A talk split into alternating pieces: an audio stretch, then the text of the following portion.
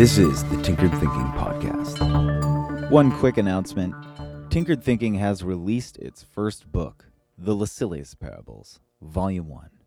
As many will know, a short story is released every Sunday, and this book is an illustrated collection of the first 50 stories released on the podcast. An enormous amount of effort and love went into this project in order to bring it to life. If you want to check it out, go to tinkeredthinking.com slash bookstore. Episode 880, Dumb Question. The cliche is that there's no such thing as a dumb question. The intent behind this is rather wholesome and even cute.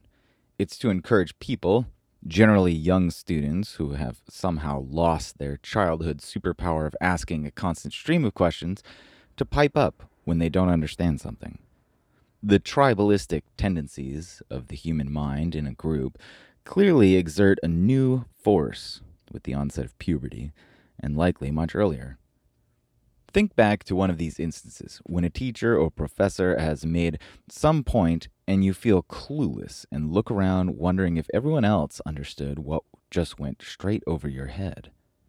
There has often been that outlier who doesn't give a hoot about shame or embarrassment and raises a hand to ask what feels like a dumb question. And of course, it turns out that everyone had the same dumb question on their mind because no one understood what the teacher was saying.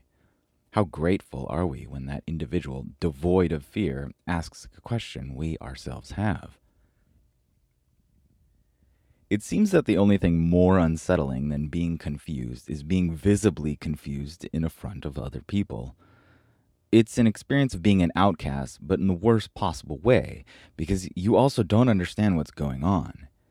Being an outcast with a mission can be fun because you become a rebel with a cause, convinced that everyone else has the wrong perspective.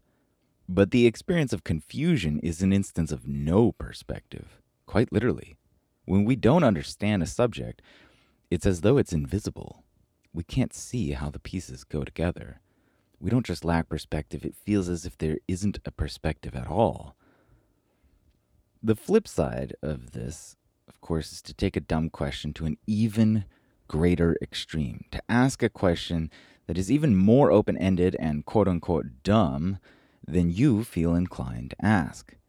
Not only is it possible you'll have the silent gratitude of someone also listening, but it opens up the person who attempts to answer the question to speak more broadly about the topic, which opens up the serendipitous opportunity they may mention a detail that augments what you actually do understand in an important way.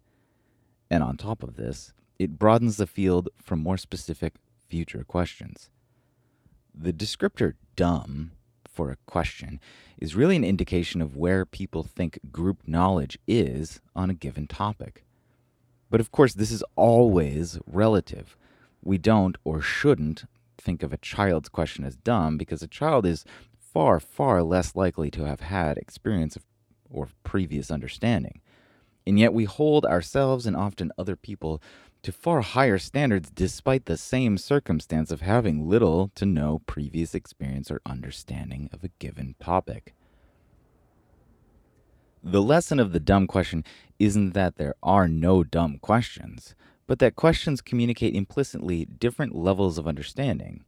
And both as the person asking or answering questions, we can manipulate the portrayal of these levels to other people to great benefit, either to gain greater understanding or to reorient the playing field so that everyone is on the same page.